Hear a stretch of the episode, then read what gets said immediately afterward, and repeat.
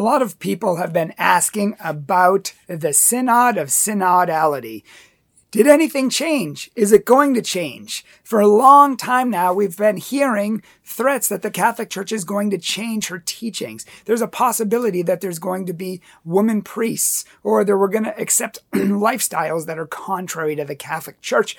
And many, especially rad trads, were saying that the church is going to fall. And I think, I feel like they were like hoping it's going to fall uh, also the Orthodox, and other ones who have already fallen themselves were hoping that the Catholic Church was going to fall.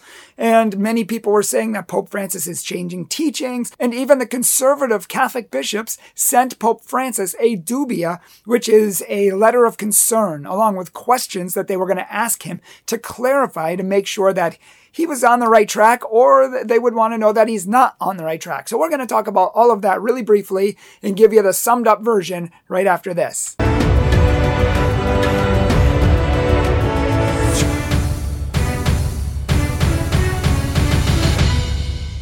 Hello, everyone. My name is Bryan Mercier, president of Catholic Truth, and I'm so glad you're here with us. If you haven't seen our shirts yet, our hoodies for the cold weather coming in, Truth in a Confused World, and Oxygen in a Toxic Culture, Catholic Truth. Check out our hoodies at CatholicTruth.org or our t shirts, depending on your climate, long sleeve shirts, CDs, bumper stickers, everything else, CatholicTruth.org. So the conservative bishops sent Pope Francis a dubia letter and asked him questions. And then they posted the answers that he gave on their website initially with only a, uh, really a sentence or two, maybe three sentences at the most, a summary of what it was about. And for the first time, maybe in history, I think I might be saying that I didn't agree with the bishops on this one. They completely misrepresented Pope Francis's statement, which is why the Vatican itself published the full length article of what Pope Francis said, his full response to the questions that the bishops asked. And when you looked at what the bishops said on their website, which made it seem like Pope Francis was really bad, and then when you look at what he actually said, they're two totally completely different things. And I'm actually kind of siding with Pope Francis this time around because the answers he gave were good. And if you don't agree, then go back and read his full answers. Were they perfect? No. Could they be perhaps a little more clear? Yes. But were they pretty clear? Yes, they were. And the, they were asking about things like women's ordination and church hierarchy and LGBT things and same sex unions and things like that. And I felt like the Pope gave really pretty good answers on these things. Uh, for me, he reassured me that he's on the right track. He reassured me that his head is not where half the rad trads think his head is.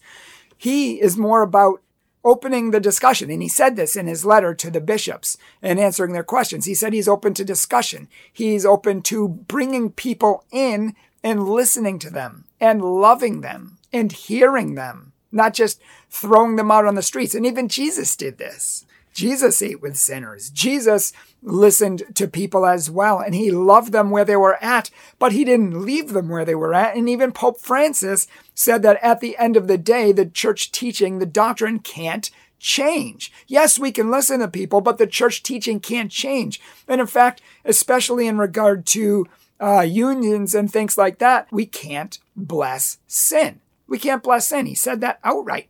And he even put into canon law that if you regarding woman's ordination that if you ordain a woman, it's a penalty of excommunication on the spot just by ordaining women. So that's a no go. No matter how much we want to talk about it, it's a no go. And no matter how much we want to talk about unions and things like that and talking about loving them and really bringing them in and helping them to be more part of the church in a proper way, hopefully, not in a just we endorse, you know, the sin and the lifestyle as some certain priests in our church are doing, but really loving the people, but still upholding church teaching. I like it surprised me to be honest that Pope Francis was upholding church teaching.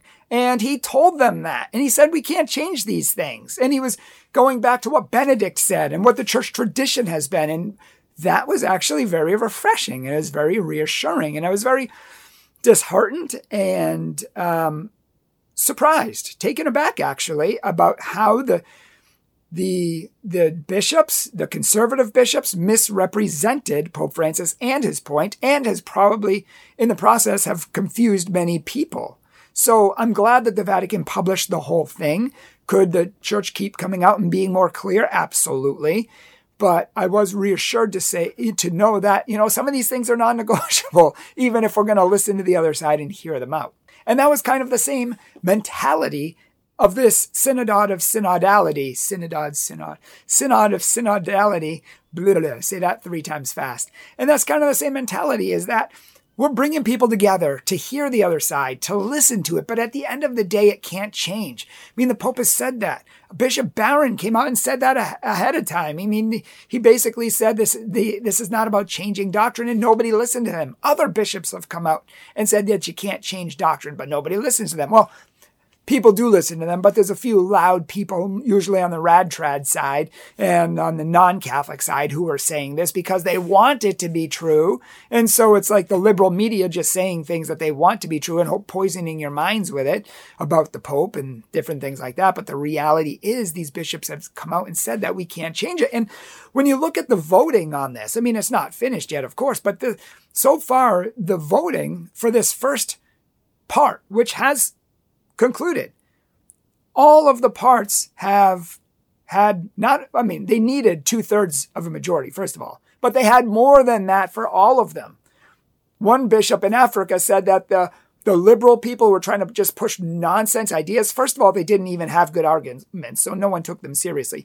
And second of all, they were in the vast minority. So many people assert that the liberals are just the complete majority. And very conservatives are only a few and far between, but he's saying that's not true. And in fact, they all voted in line with the church. And Pope Francis and the documents seem to speak in regard to Vatican II, the tradition of the church, sacred scripture, holding to that tradition that has been passed on for 2,000 years, which was actually very refreshing and reassuring. So, did anything change?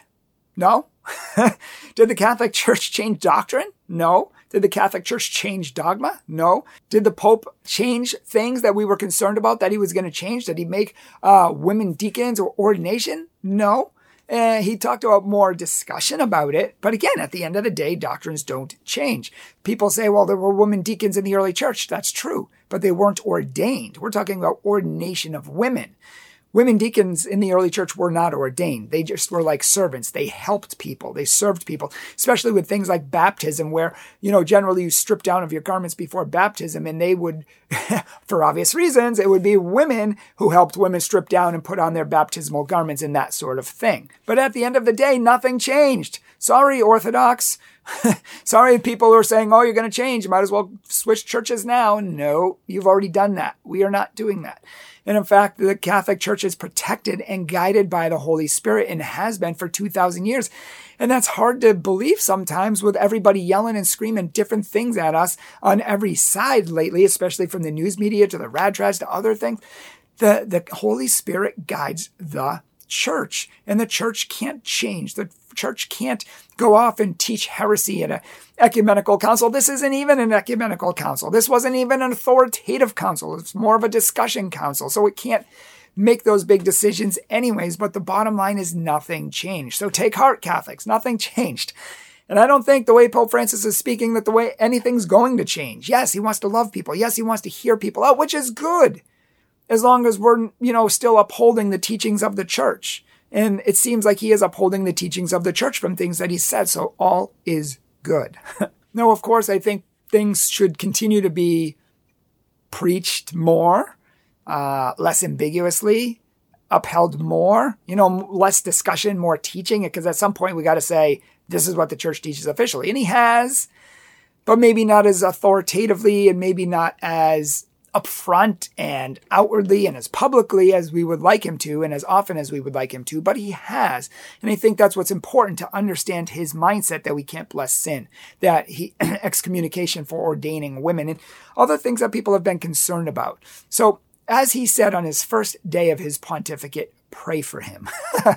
pray for him and keep praying for him. Pray for the synods. Pray for the church. Pray for the guidance. Pray for the destruction and obliteration of the evil in the church and those who do want to change the church in an unhealthy way. Germany, German bishops, um, who probably should just excommunicate themselves or leave since they're not even Catholic and don't want to be Catholic and have proven that they don't even want to follow Catholic teaching. So I don't even know why you're here. Just leave and stop pretending you're Catholics. Anyways, I won't go on a soapbox about that. Thank you for watching. And um, if you have any comments or questions or anything you want to leave down below, feel free. Um, and of course, if you have any other questions that you want to leave privately, check out our link in the comments section below. You can do that and send it straight to our email. And if you'd like to follow us on social media for daily inspiration and updates, follow us on our Facebook, TikTok, Instagram, and all the other platforms that we have, which you can see below. And finally, if you would like to support us on Patreon or PayPal, if you would like to support us one time, uh, periodically or even monthly. We really need some big monthly donors to help support our growing ministry, to help us hire more people with more hours, and to help do the more like the. It seems like such a heavy burden. There's just so much work to do. Our world is so lost. And we just need to keep growing and keep expanding. So if you feel called, please help us with that. And you can see that down below in the description section. Thank you all. Pray for us. We're praying for you. God bless you. Hi everyone, my name is Kate. I'm the video editor here at Catholic Truth, and I just wanted to say on behalf of all of us, thank you so much for taking some time to watch our videos and learn more about your faith. You guys really make this channel possible, and we truly appreciate you being here. So thanks again, and God bless.